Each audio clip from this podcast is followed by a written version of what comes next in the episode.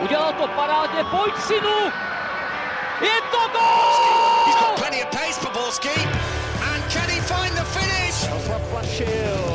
Ale Medvedev, neuvěřitelná záležitost! Teď to chtělo přijedat Karlovi do běhu. Teď to chtělo o chviličku dřív. Heinz.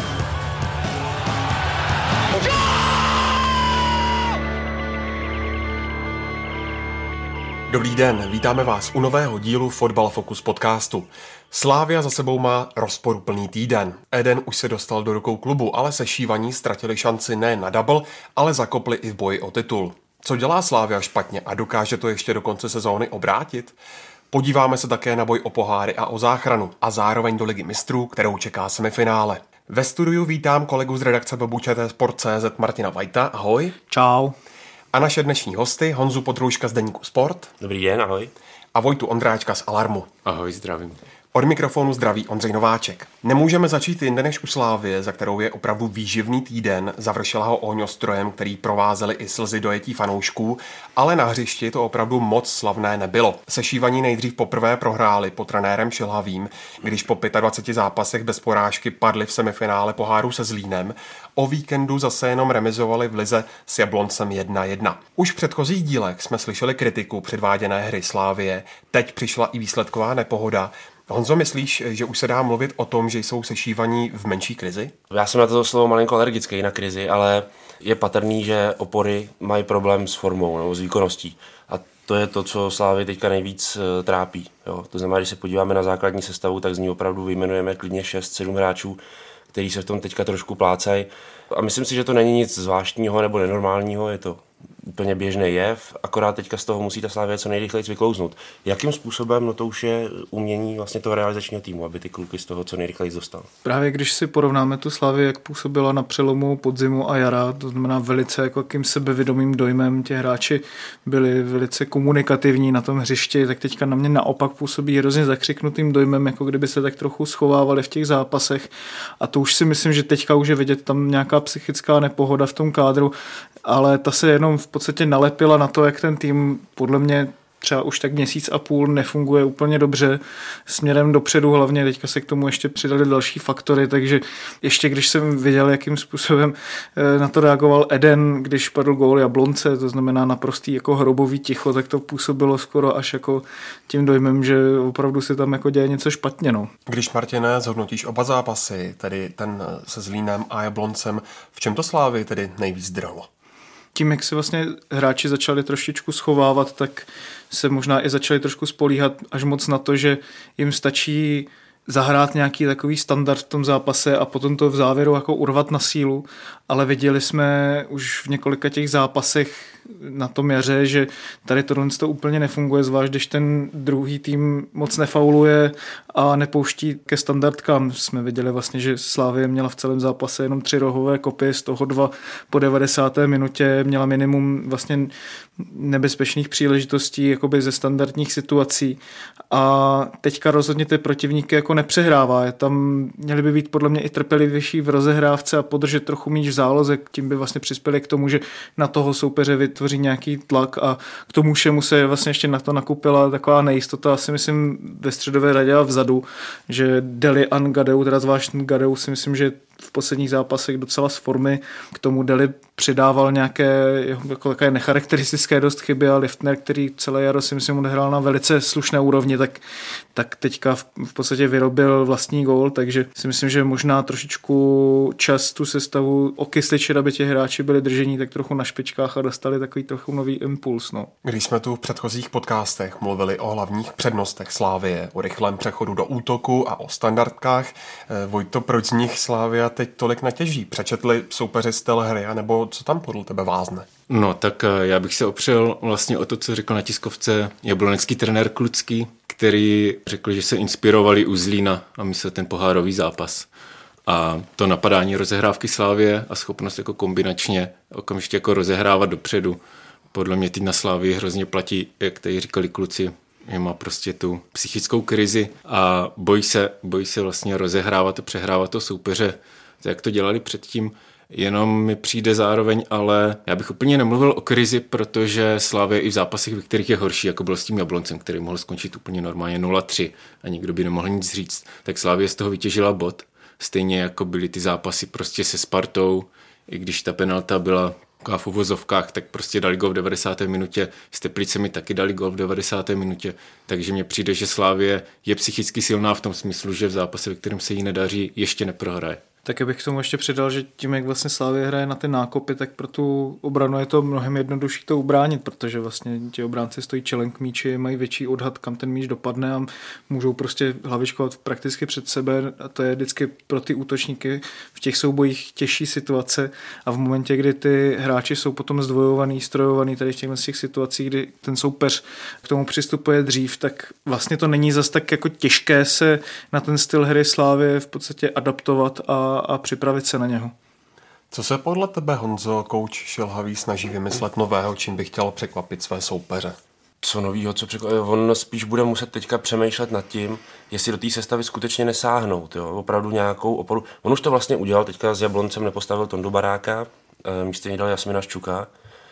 To byl první takový impuls, si myslím, od něj. Druhý byl, že v 56. minutě jsem dal eh, Simona Deliho a dal tam za něj právě Tondu Baráka, aby posílil nějakým způsobem tu ofenzivu a hlavně, aby vyndal ze sestavy člověka, který hodně chybuje, jo? jako Žákovsky skoro, bych řekl. A to, co vymyslí teď, to těžko říct, ale já třeba za sebe musím říct, a psal jsem to i do novin, myslím si, že přichází čas na, na Jirku Bílka, no, na kapitána, na člověka, který to ty, doteďka sledoval vlastně všechno z lavičky, to dění, ale přesto má e, nespochybnitelný vliv na kabinu je to obrovský líder toho týmu, je to velmi inteligentní chlap a dobrý fotbalista. A myslím si, že jeho takový až bych řekl skoro otcovský přístup k tomu týmu a takový ty jeho uh, lídrovské schopnosti a zkušenosti by mohly tomu týmu velmi pomoct, protože v tuto chvíli je tam Josef Užbauer, který má zkušenosti s velkýma zápasama, uh, ještě dřív ze Sparty. Je tam uh, Milan Škoda, který, řekněme, by taky měl mít nějakou stabilitu takovou psychickou, i když uh, je to dost rozporuplný, jo, když se díváme na jeho výkony ale chybí tam ještě ten jeden lídr vzadu, protože eh, samo o sobě Simon Deli je hráč, který má velkou takovou bohorovnost, hraje, hraje opravdu s velkým přehledem, ale teďka právě přichází to období, kdy mu to vlastně nevychází a nabalují se na to další hráči, takže proto ta hra potom takhle začíná drhnout a takhle vypadá. Vojto Martin zmiňoval i formu jednotlivých hráčů, zvlášť ve středu hřiště. Čemu ten pokles přisuzuješ? Trenér Šilhavý říkal, že to může být únava hráčů a měl tím na mysli asi, že odehráli sedm zápasů za měsíc, což je u týmu, který chce hrát evropské poháry příští rok poměrně chabá výmluva. Myslím si, že je to jasně psychický blok, že vlastně slávisti si na sebe ušili byč prostě těmi výkony, které udělali a nesmí si zapomenout na to, že slávisti od začátku sezóny vlastně dotahovali určitou ztrátu, kterou tam měli před příchodem Šilhavého, takže to, co všechno teďka mají nahráno, je prostě obrovským jako množstvím vítězství a remíz, které je plně logické, že prostě to musí někde jako padat dolů a oni mají smůlu, že to padá teď v závěru sezóny. Já bych jenom ještě k tomu jako rád doplnil, protože my vlastně proto, aby jsme hodnotili takhle hru Slávy, tak ji musíme pochopit nebo rozumět jí a dneska bychom měli i vědět, že třeba Jaroslav Šilhavý bere inspiraci. Každý trenér asi to má v Česku, řekl bych, že kde kdo kouká po různých velkoklubech, jak hrajou, jaká hra může být nejúčelnější, nejefektivnější. Jaroslav Šilhavý se v tomhle ohledu hodně dívá na hru eh, Atletika Madrid, řekněme, že to je stoprocentně jeden z těch jeho takových jeho můz, když se řeknu. A to je hrozně účelná hra, extrémně. Jo. A my vlastně to, co hodnotíme, je, že se nehra, nedaří se hráčům, jednotlivcům. Samotná hra vlastně ale vypadá principiálně tak, jak vypadá, nebo jak by měla vypadat podle vzoru Jaroslava Šilhavýho. Jo. Potíž je v tom, že se to občas zadrhává právě na těch nedokonalostech, ať už technických, které právě jsou spojený s tou horší formou těch jednotlivců. Jinak my se vlastně bavíme o tom, že Slávě je v háji, řekněme, kvůli poslednímu týdnu, jo, protože předtím vyhráli na Slovácku 2-0. Už tam někdo tu hru kritizoval, já si myslím, že špatná nebyla, protože byla přesně efektivní, účelná. Jo.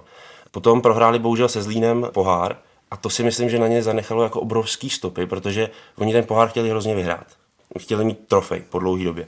A tím, že najednou vědí, že ji určitě mít nebudou tady z té soutěže, a vědí, že v Lize je čeká obrovský boj, ještě aby udělali nějakou, aspoň tuhle trofej, což by bylo skvělý, jo, titul, tak to bohužel na ně může právě potom dopadat takhle psychicky. Já si myslím, že to je právě odraz toho posledního týdne. Jsi mluvil vlastně o tom atletiku a když se podíváme na atletiku, jak hraje, tak je to jako hodně fyzický styl je. hry, hodně takový jako dříčský způsob, což si myslím, že té slávy vlastně pořád až teda na ten zápas podle mě s Jabloncem, kde si myslím, že to nebylo úplně odmakaný stoprocentně, taky úplně nechybí, ale co je tam taky hodně důležitý, jsou prostě strašně šikovní hráči do protiútoků a to jsme viděli už trošku delší dobu, že Slávě tady s tím, s tím trochu bojuje, že ty hráči prostě nejdou do těch náběhů, že už se vlastně všichni srovnají tak nějak jako na té offsideové čáře a vlastně čekají na to, co tam vymyslí ty středoví hráči a já když se podívám na tu středovou řadu, tak mi přijde, že teďka tam vlastně mezi ní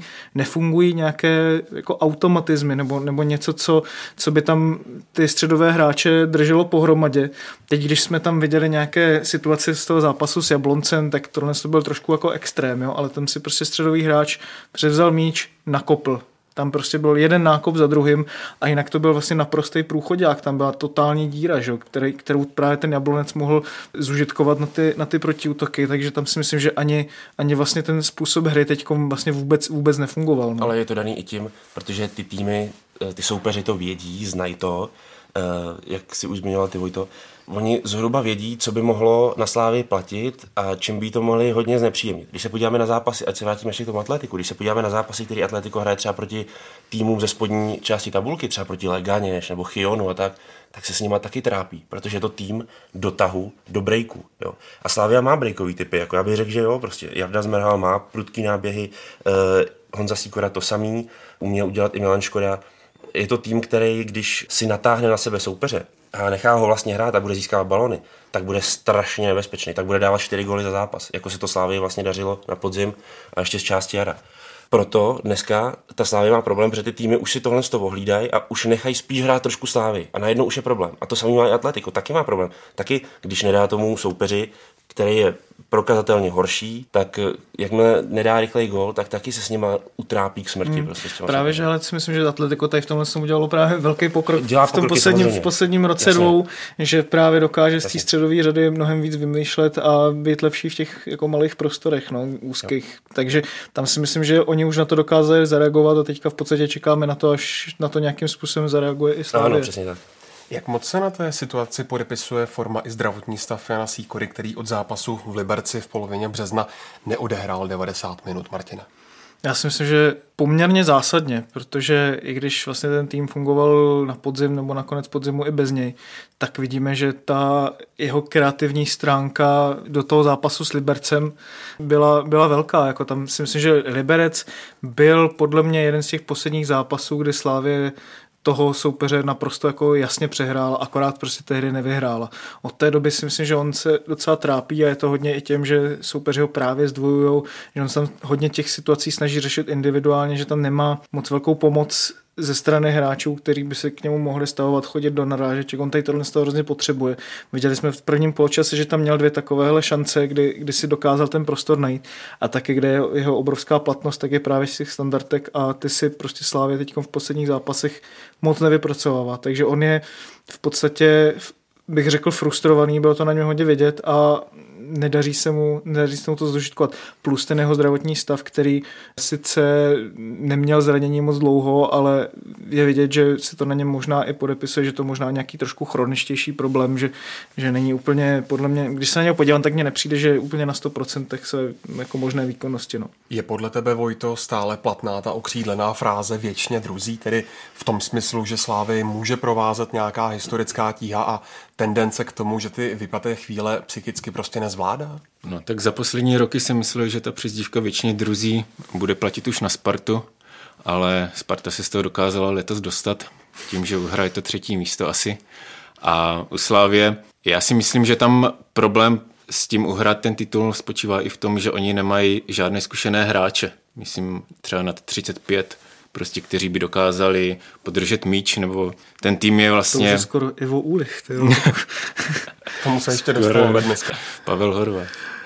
Faktor. Ale myslím si, že to tam chybí. Oni mají skvěle perspektivní kádr a když by ho podrželi, tak za dva, tři roky by mohli i v Evropě napodobit třeba plzeňskou jízdu.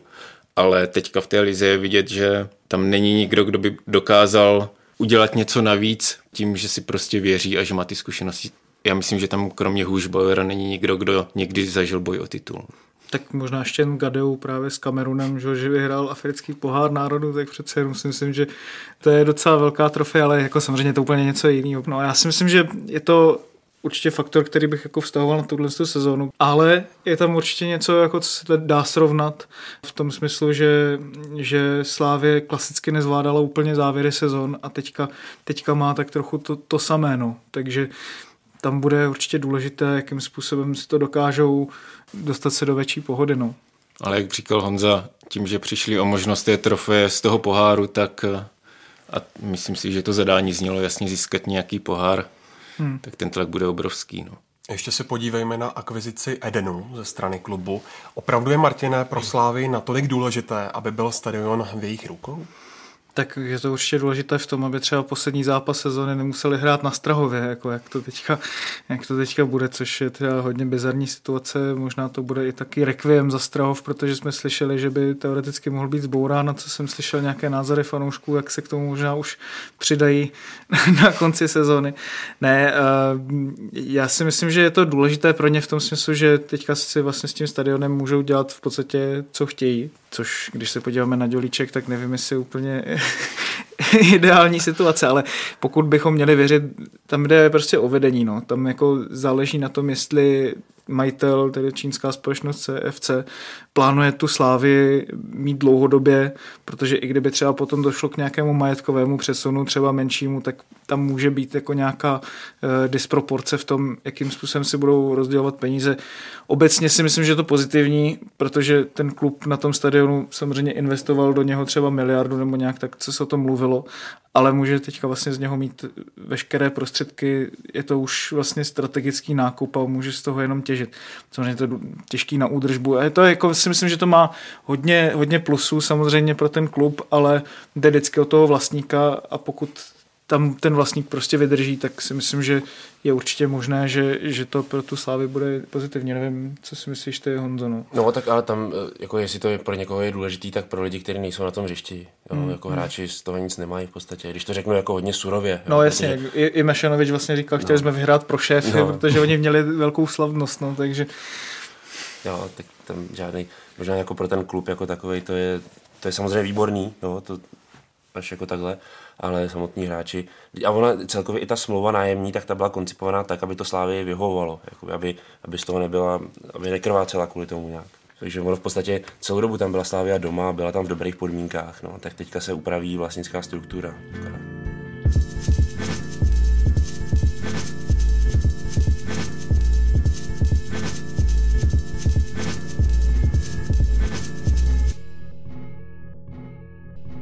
Na prvním místě je tak každopádně zpátky Plzeň o lepší vzájemný zápas, když nad Duklou zvítězila 2-0. Ale Ondřej Zlámal na Twitteru napsal, že, cituji, kdyby byla dala Dukla jen ty největší šance, tak by byla vyhrála v Plzni asi tak 4-2.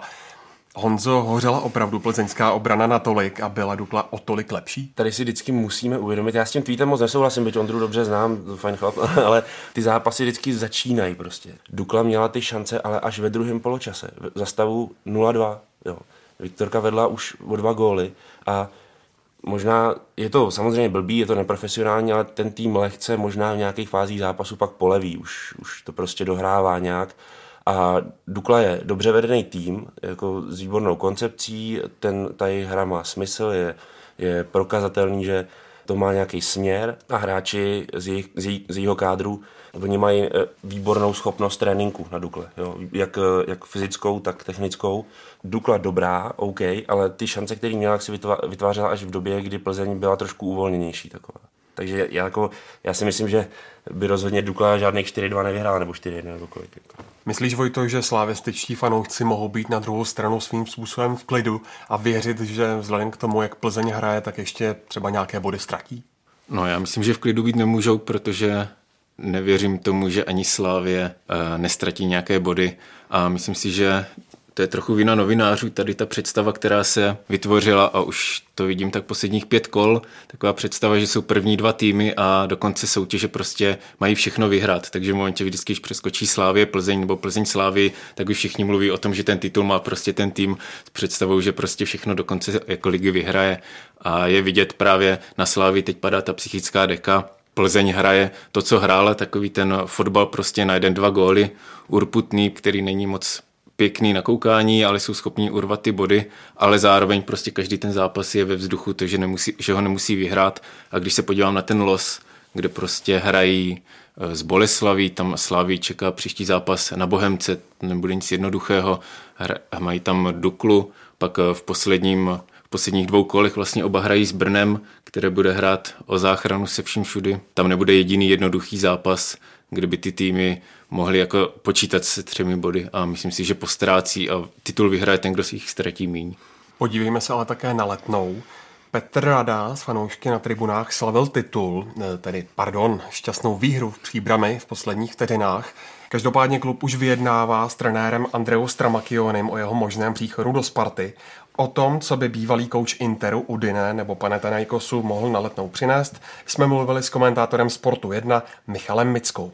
Ahoj Michale, Sparta jedná o možném příchodu 41-letého Andrej Stramakionyho, který by mohl dostat smlouvu na tři roky, volnost ve výběru asistentů a údajně mu nabízí vedení i příchod mezinárodně známého hráče.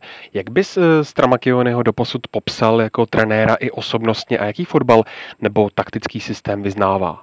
Ahoj, eh, v mých očích eh, je to trenér, který nejede dlouhodobě nějaký svůj zažitý koncept, není věrný jednomu svému taktickému plánu. Eh, je to, řekl bych, typický Ital. Znamená to, že on ty svoje soupeře studuje, snaží se najít jejich slabiny, jejich přednosti a podle toho potom vymýšlí taktický plán pro daný zápas. Takže myslím, že pro české trenéry by eventuálně mohl být eh, hodně špatně čitelný. Já v tomhle ohledu takovému risku ze stranu Sparty docela fandím. Stramakio nevyhrál ligu mistrů s mládežnickým týmem Interu, ale v seniorském fotbale zatím takové úspěchy nezažívá.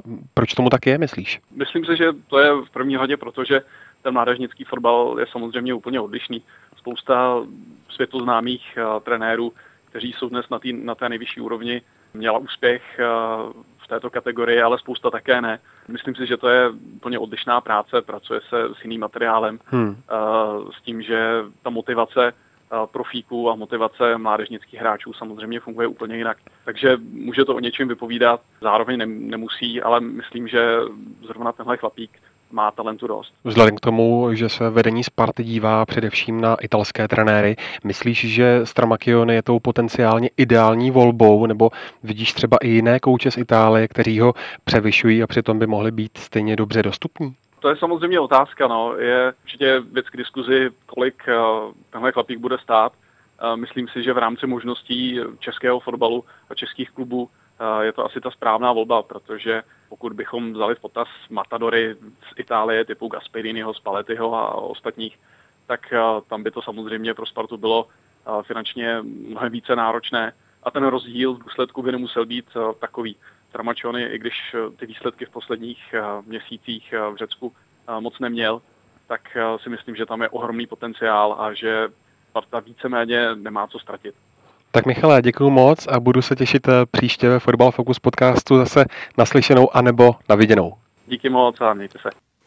Honzo, i když příbrám o víkendu se Spartou prohrála, nedá se každopádně přehlédnout skvělá práce Kamila Tobiáše. Letos na jaře příbram ztrácí na záchranu jenom dva body. Co dokázal Tobiáš v týmu změnit a myslíš, že se příbram ještě zachrání? Uh, jo, já se ještě vrátím jenom v, v rychlosti k tomu, že já, asi se to o mě nějak ví, já jsem to i párkrát psal, já moc nerad jako demonizuju tu trenerskou pozici nebo to trenerský řemeslo, spoustu toho musí prostě odvést opravdu ty hráči samotní, ale v tomhle případě uh, já jsem i kvůli tomu za Kamilem byl v příbrami, dělali jsme nějaký rozhovor to, a je patrný, že se ta příbram změnila, protože to, co jsme viděli, co předváděla za kousky příbram, když uh, Ivert Martin Pulpit nebo potom Petr Rada, tak uh, teď ten tým je teda úplně jiný. A je to i o přístupu, o lidském přístupu. Jo? To je strašně důležitý, protože mezi hráčem a trenérem musí být něco víc, než jenom to, že zítra hraješ, zítra nehraješ, uh, nebo já nevím co. Prostě.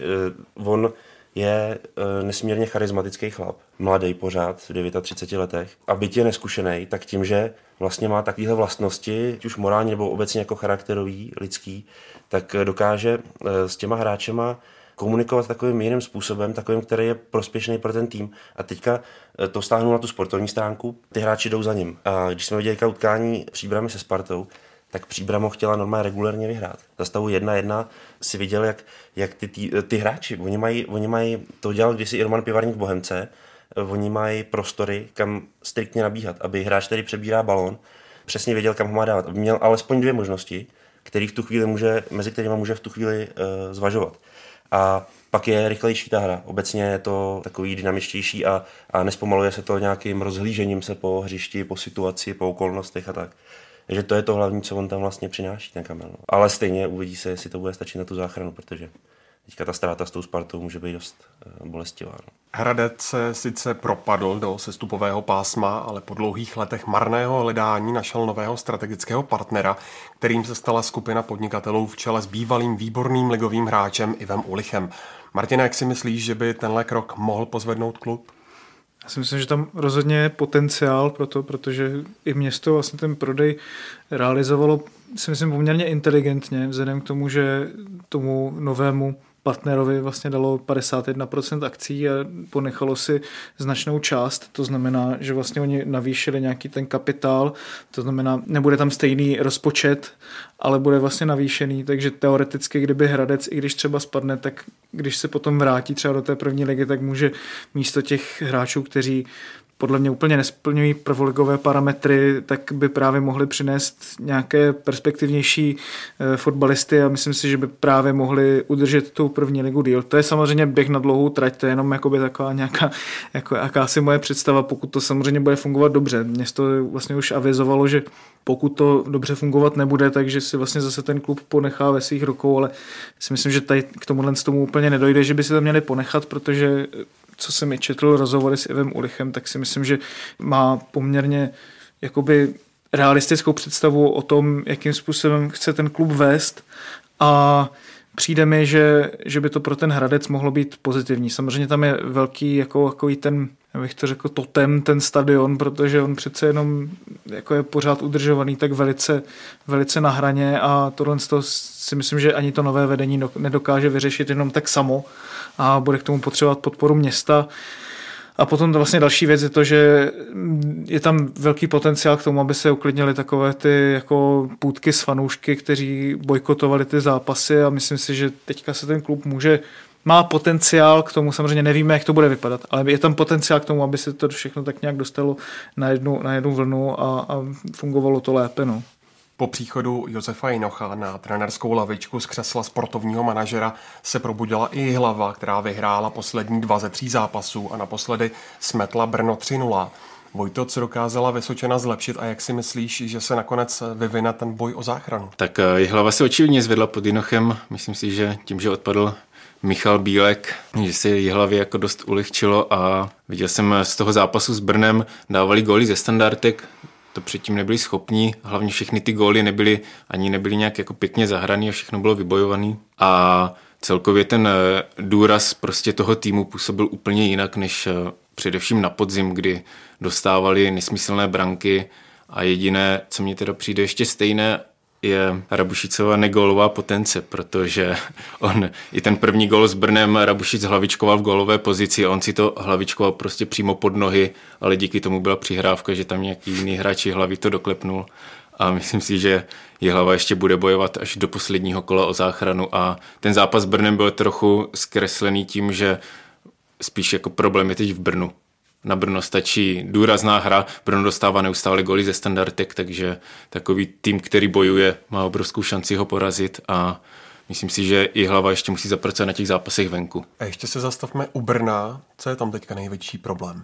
Když vynecháme rozdíl mezi tím, co Habanec celou sezónu říká a tvrdí, že budou hrát eh, ofenzivní fotbal, tak u Brna je problém v tom, že tři roky předtím, když je vedl Kotal, tak on tam vypracoval On začal úplně skvěle, vypracoval organizovanou obranu, přivedl si svoje hráče, ten tým hrál organizovanou obranu celý a bylo to postavené jak na hráčích, tak prostě na taktice dokázal s tím še- uhrát šesté místo. Problém byl v tom, že ten poslední půl rok už všichni věděli, že Kotal končí a přijde místo něho Habanec, který je zajímavý trenér, ale dělat renovaci v týmu, který vlastně má úspěchy a fanoušci od něho očekávají ještě něco víc. Ten tým se celý překopává, nepomohl ani příchod Poláka, teď eh, zavadil po návratu, nemá takovou formu, když je vidět, že v těch zápasech hrozně chce, Brno si dovolilo i luxus v tom, že desetigolový Škoda odejde do zahraničí a najednou je vidět, že teď se ukázalo po jejich hlavě, že hrají o záchranu a pokud v dalším zápase se Zlínem neuhrají doma tři body, tak budou hrát o záchranu do posledního kola a v posledních dvou kolech hrají z Plzní a Sláví, takže Brno je překvapivě, ale jsem tomu nevěřil pořád, strašně dlouho jsem si pořád říkal, že v té tabulce jsou jenom kvůli tomu, že mají 14 nebo 15 remíz a že ty remízy znamenají, že ty zápasy měly vyhrát, ale ono to vypadá, že to byly bodové zisky. A mám velký strach eh, o to, že Brno může být takový ten sestupující tým, kterému jako celou sezonu nedocházelo, že má hrát o záchranu a pořád stavili ten tým na tom, že prostě musí hrát do ofenzívy, ale Nepodařilo se jim to. Pojďme k boji o Evropskou ligu. Důležité tři body vybojovala mladá Boleslav, která zvítězila na půdě Zlína 2-1. Boleslav se alespoň výsledkově v lize pod trenérem Svědíkem zvedla, když vyhrála tři z posledních čtyř zápasů. Honzo, zlepšilo se ale i něco eh, herně od začátku jara? U Boleslavy? Mm-hmm. Já nevím. Já bych to hrozně komentoval, ale jako tým FK Mladá Boleslav je hrozně uh, nečitelný takový až, jako, tak, ale oni mají ty podzimy svoje parádní, že jo, to člověk má pocit, že ale to bude titul se, nebo já nevím, to, to je gólu, že jo, to fakt jako i se na to hrozně hezky kouká. A najednou přijde období, kdy všechno to, co do té doby budovali, na čem pracovali a co mělo takový hezký obal i v obsah, tak vlastně všechno hodí do koše úplně, ale úplně, jo. A teďka Bůh ví, jestli vůbec udělají to čtvrtý místo a oni jako, mně to přijde třeba tohle nepochopitelné. Mně daleko víc přijde pochopitelnější situace ve Slávi. To prostě je normální, to se stává a opravdu na lidi padá, je to běžný. Ale to, co se děje v Boleslavi, fakt nechápu. Jako. Tohle se s tímhle, s tím, jak říkáš, skvělý podzim, mizerné jaro, tak s tímhle s tím tradičně mýval problémy i Jablonec, tak teďka vidíme, že pořád hraje takovou nějakou... A Dukla to mývá taky.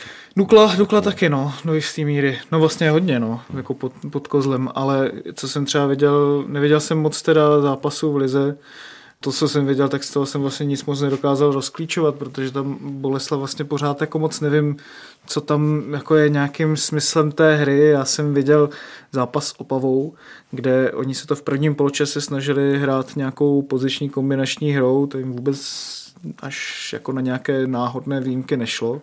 Potom se to snažili okopat, což vypadalo jako jako já nevím, jako když Arsenal v těch nejlepších letech, kdy tam měl samé 160 cm záložníky, chtěl hrát stylem Wimbledonu v roce 1988, to jako fakt opravdu nemůže tady tohle fungovat ani náhodou. A, a si myslím, že si myslím, že prostě Boleslav na ní jako nevidím teďka nějaký, nějaký rokopis. Já si myslím, že je hrozná škoda té ligy celý. To je hrozná škoda, že ve chvíli, kdy Sparta, která byla na třetím místě a vlastně teďka ještě furt je, tak na něm dávno být neměla správně. Tam jenom proto, že Boleslav není schopná vyhrát 12krát v řadě, tak ji nebyla schopná dotáhnout. A přitom jak je teda možné, že když Boleslav nevyhraje 12krát nebo 11krát v řadě, tak jak to, že je furt čtvrtá. jo. Zlín má to samý, a taky se pořád drží nahoře. Tam, nej, tam nejsou tlaky ze spoda vůbec. Tyjo, ty... Jako teplice jo, ale te, tepli, teplice prostě po podzim neměly zase tak úplně nějaký úžasný. No. A potom se, potom se nedivme, že vlastně ty týmy, vlastně na ně není vytvářený tlak hmm. pořádně. Hmm tak jo, přitom Boleslav má výborný tým, tam je, tam je spousta hráčů, kteří jsou nesmírně zajímaví. Konec no. konců, ten rolím si vytáhnout třeba uh, Petra Mareše do, do reprezentace. Ale tam si myslím, že právě u Boleslavy je taky jako dlouhodobější problém, že na mě působí ten klub takovým dojmem provizoria, no, což no. jako když už přijde člověk na ten jejich stadion, tak jako ten pocit z toho celého klubu má takový, že to všechno taky plastový, papundeklový, pak se to nějak vyřeší.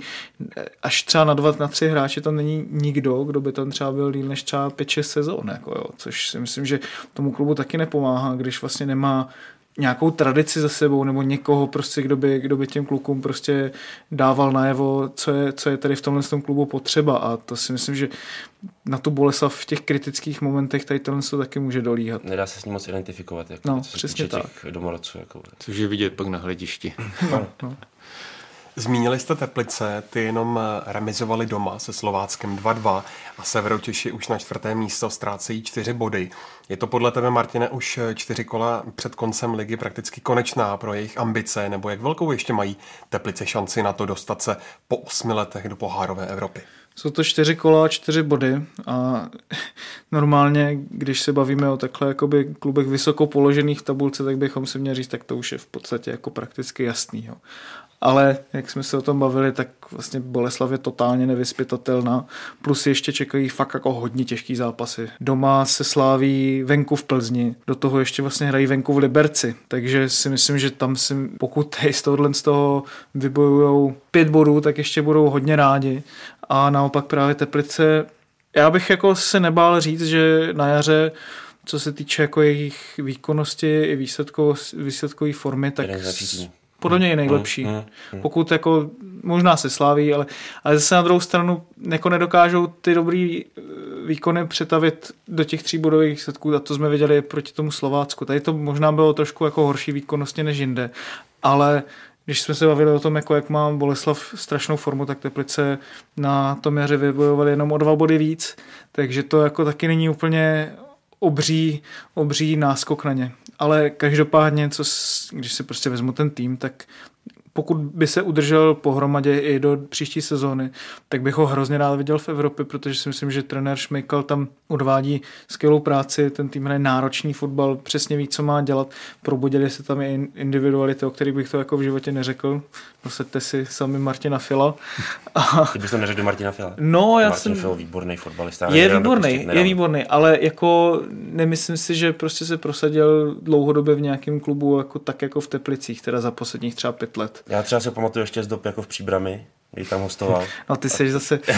ne, já vím, ale, ale, ale tam jako to je, když se jenom podívej na jeho schopnosti, jo, jako teďka, teďka Ale pomůžeme... o těch jeho schopnostích já se no. nebavím, no. já se prostě no. bavím o nějaký no, konstantní výkonnosti, jasný. kterou prostě on podle mě na té nejlepší úrovni úplně, úplně nepodává, no, a teďka prostě jo, a to potom vidím jako sám, jako jaký je to skvělý fotbalista, no, takže to... Je, ale u těch teplic ještě může být problém, že se jim vlastně zranil hora, má teď přetržený kolení vás, to znamená hmm. půl rok pryč.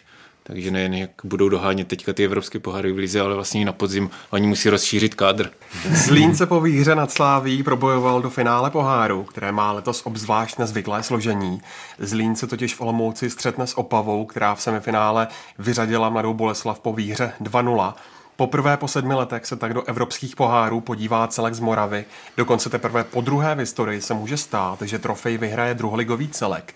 Předtím se to povedlo jenom už dnes neexistujícímu SK Olomouc ASO v roce 1940. Vojto, čím dokázala Opava vyřadit hned čtyři prvoligové týmy a přitom to stále na postup mezi elitu nevypadá. No, já bych začal té druhé části otázky.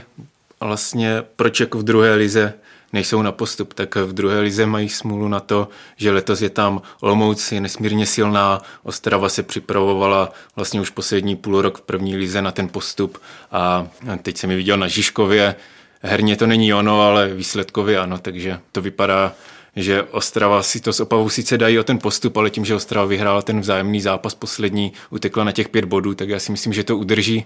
A Opava má ale pořád šanci postoupit, když Karvina finančně skrachuje a bude tam volné místo v Lize. Co se týče toho poháru, tak to je fantastická jízda, to, co Opava předvádí. Vlastně vyřadila tolik provoligových týmů, že já nevím, jestli poslední týmy z první ligy jako tolik zápasů vůbec jako proti provoligovým týmům vyhráli sami. A tím, že ten pohár není dvoukolový a jednokolový a vyhráli i v Boleslavi, tak mají obrovskou šanci vyhrát i nad tím Zlínem, který paradoxně bude v roli favorita a bude muset tvořit hru, což prostě Zlínu nevyhovuje a kvůli tomu se Zlín dostává tak daleko v poháru a má tu krizi v lize. A Opava pod Skuhravým je perfektně připravená, dokonce jí nechybí zraněný pospěch, což jsem si myslel, že bude pro Opavu konec jak v druhé lize v boji o postup, tak v tom poháru. A já si myslím, že Opava je pro mě osobně i mírný favorit ve finále toho poháru. I tím, že prostě psychicky mají tu výhodu, že nemusí. Ale vzpomenu si taky, to jsem si myslel o Ratiškovicích, když už je tady vzpomenu, když byl druholigový tým tehdy eh, ve finále poháru a vůbec ho nezvládl. Teď nevím přesně s kým prohráli, ale vím, že... Mám pocit, že se sláví, ale nejsem si nehráli, nehráli vůbec nic. A, bylo na nich... ne? Prohráli s Libercem. No ale prostě na Aso Olomouc roku 1940 nemají.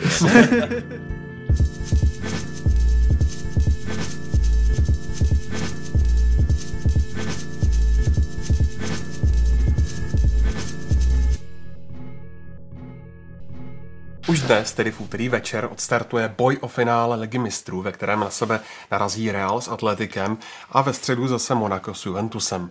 Pojďme se podívat na první zmiňovaný dvojzápas. Honzo, Atletico dokázalo po trenérem Simeonem začít Real porážet, ale bílý balet se už v poslední době svému soupeři dokázal vyrovnat a ve vzájemných zápasech nezaostává. Jak to? Jo, Atletico, je. Já jsem jako Jardačí, tak já je zbožňuju hrozně ten tým, jako strašně rád. Ale ať se k tomu vrátím. No, podle mě už, a to je o čem jsme se tady bavili na začátku, když jsme to vlastně nějak, nějak roubovali násilně na tu slávy, tak, tak eh, podle mě Real si to prostě všechno uvědomil, eh, jak na ně. Nechat je trošku hrát a pak to s nima půjde. Protože do té doby to si vzpomeneme, že Atletico prostě bylo pro tyhle ty manšafty, jako je Barcelona, Real Madrid, úplně noční můra, jako v podstatě. Jo. Oni jim to uměli otrávit fyzicky a lítali do těch jejich obran, že jo, protože Real a Barcelona furt na ně tlačili, furt do nich bušili. No a Atletico díky těmu, tomu fyzickému eh, fondu, díky tomu, že umí vyhrávat souboje a ten obrovský rychlej přechod do útoku, to je neuvěřitelný, no tak prostě dokázali ty zápasy zvládat. A dneska si myslím, že už to ty týmy prostě vědí a už, si, už se nenechají tak nachytat prostě no, tím atletikem. Vojto, kde vidíš ten klíčový prostor, kde by se to utkání mohlo rozhodovat? Ano, vzhledem k tomu, že bude zraněný Juan Fran, na kterého nedám dopustit, protože to je podle mě jako jeden z nejlepších obránců na světě a v atletiku předváděl neuvěřitelné věci.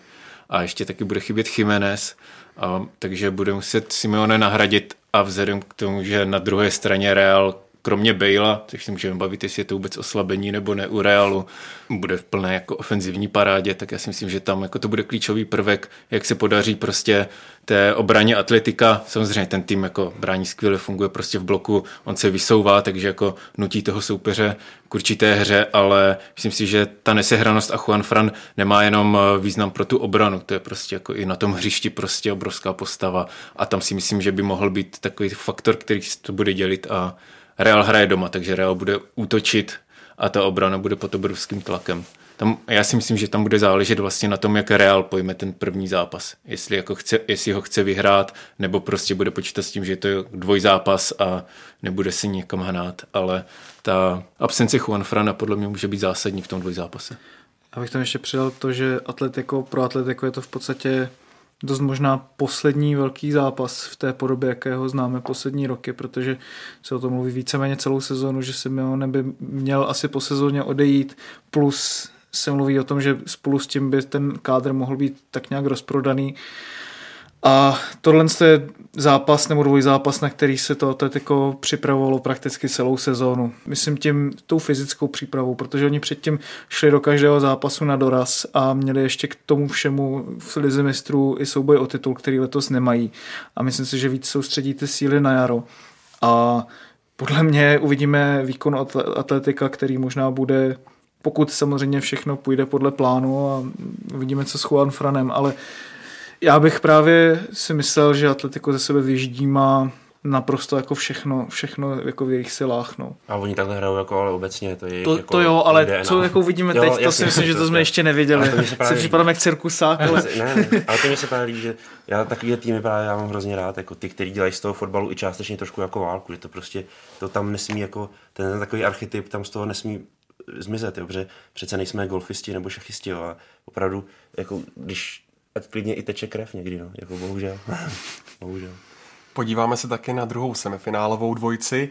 Juventus vyřadil ve čtvrtfinále Barcelonu, ale v čem by mohlo být Monako těžším soupeřem než katalánský velkoklub a v jakém ohledu ho prověří především, Honzo? Já si myslím, že ho prověří tím, že znova ten Juventus pozná soupeře, který je hrozně nebezpečný individuálně a že to pro ně může být už jako psychicky náročné, že si řeknou ty znova takovýhle prostě. A to jsou ještě, to je ještě možná jiná úroveň, jo, to, to Monako. Jasně, Barcelona je skvělý manšaft, ale já jsem teď, do teďka tam v hlavě úplně v živých barvách, jak jsem se díval na tu odvetu Monaco, Manchester City. Já jsem na první půl hodinu jsem si říkal, teď to nakoukám na nejlepší tým světa, no, to není možné, myslím tím to Monako. Teďka, jo. Jako to, co podle mě na podzim ještě spousta z nás vůbec neznáme, jako Mbappé, Lemar a podobně a najednou, najednou se podíváte, jak oni hrajou. To je takový cvrkot, jo. to je nepředstavitelný. Jediná šance Juventusu je, Takhle oni budou možná i favoriti Juventus, jo? takže to nechci stavit zase tak, že jediná šance Juventusu, jak se zachránit, to, jak nepřijít voholej život. ne, ale, ale teď si představte, každý z nás možná, že kdo jsme hráli fotbal, tak jsme zažili, když, když jsme nestíhali něco, že, že nám to, to, to ti úplně pije krev prostě, to už ve 20. minutě, buď chceš toho soupeře zabít, anebo jít domů prostě, protože to je šílený, že? To ti jde jenom o to, aby si přežil těch 90 minut. A teďka si představte, tak to třeba vynásobte stem, jo, co tam může jako na tom hřišti se vlastně proti vám postavit. A já myslím, že Juventus bude mít teda honičku obrovskou. Zase na druhou stranu pragmatici, ty Italové, že a navíc jak hrajou spolu dlouho, už ta obrana zejména, tak eh, jako oni asi si budou umět poradit, ale myslím, že teďka to bude velký křest ohněm teda. Velký. Monako zvlášť v evropských pohárech střílí hodně branek, ale také jich hodně dostává a dosud v sezóně neměřilo síly s opravdu špičkovým velkoklubem. Martine, myslíš, že Juventus eh, je kvalitativně na takové úrovni, že už na něj Monako prostě nebude stačit? Tak já tady skoro se bojím říkat něco, aby mě tady... No je to válka, nezapomeň. Ale ne, já si právě myslím, že tohle může být jako hodně důležitý faktor, že Monako jako nepamatuju si vlastně i v té skupině měli CSK a Leverkusen, Tottenham, mm. Manchester City, Dortmund, to jsou všechno takový ty týmy, který jako patří do té širší špičky. Paris Saint-Germain letos jako nějak moc neválí, když teda ze sebe dostali výkon 4-0 proti Barceloně ale pro to Monaco to naopak, stejně jak si říkal, že to může být frustrující pro Juventus, tak to může být frustrující pro Monaco. Hrát proti tak naprosto skvěle vystavený obraně, jakou Juventus má a jakým, jak se prosazuje na tom hřiště. Jo. A teďka v prostě, když jsme viděli, jak Juventus nepustil Barcelonu do ničeho hmm. a to tam jako taky má teda skvělý individuality. Jako v té že, nebo té odvětě. Měli šance. Měla jo, šance. měli, ale jako měla snad jednu střelu na bránu. No jako. to jo, ale, ale to, do čeho se dostávali, jako oni, on, se to právě často, oni mohli tři, tři góly dát klidně, jako.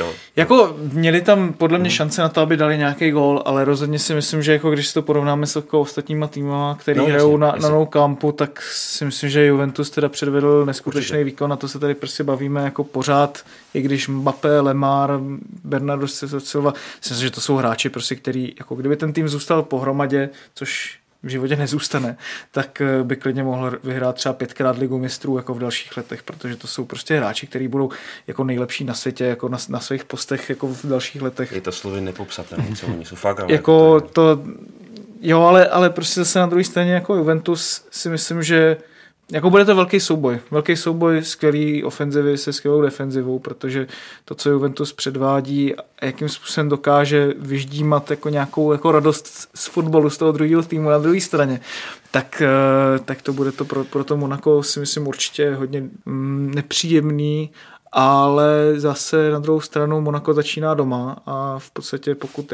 ono si uspůsobí ten dvojzápas podle svých představ, jako to dokázalo do posud po každý, tak si myslím, že by ten Juventus mohl být jako ve velkých problémech. No. Já bych jenom tu debatu trochu otočil a podíval se na ofenzivu Juventusu proti defenzivě Monaka. Já si myslím, že tam Jasně. se to může strašně Jasně. lámat.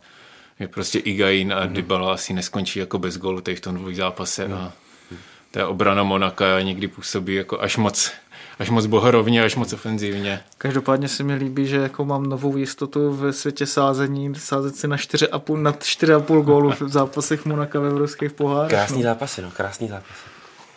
Tak to je z dnešního Fotbal Focus podcastu vše. Teď vypněte nás, prosím, ať nebolí vás hlava. Děkuji kluci, že jste si udělali čas. Já na závěr jen připomínám, že zápas Realu s Atletikem i utkání Celty s Manchesterem United můžete sledovat živě na ČT Sport i webu čtsport.cz.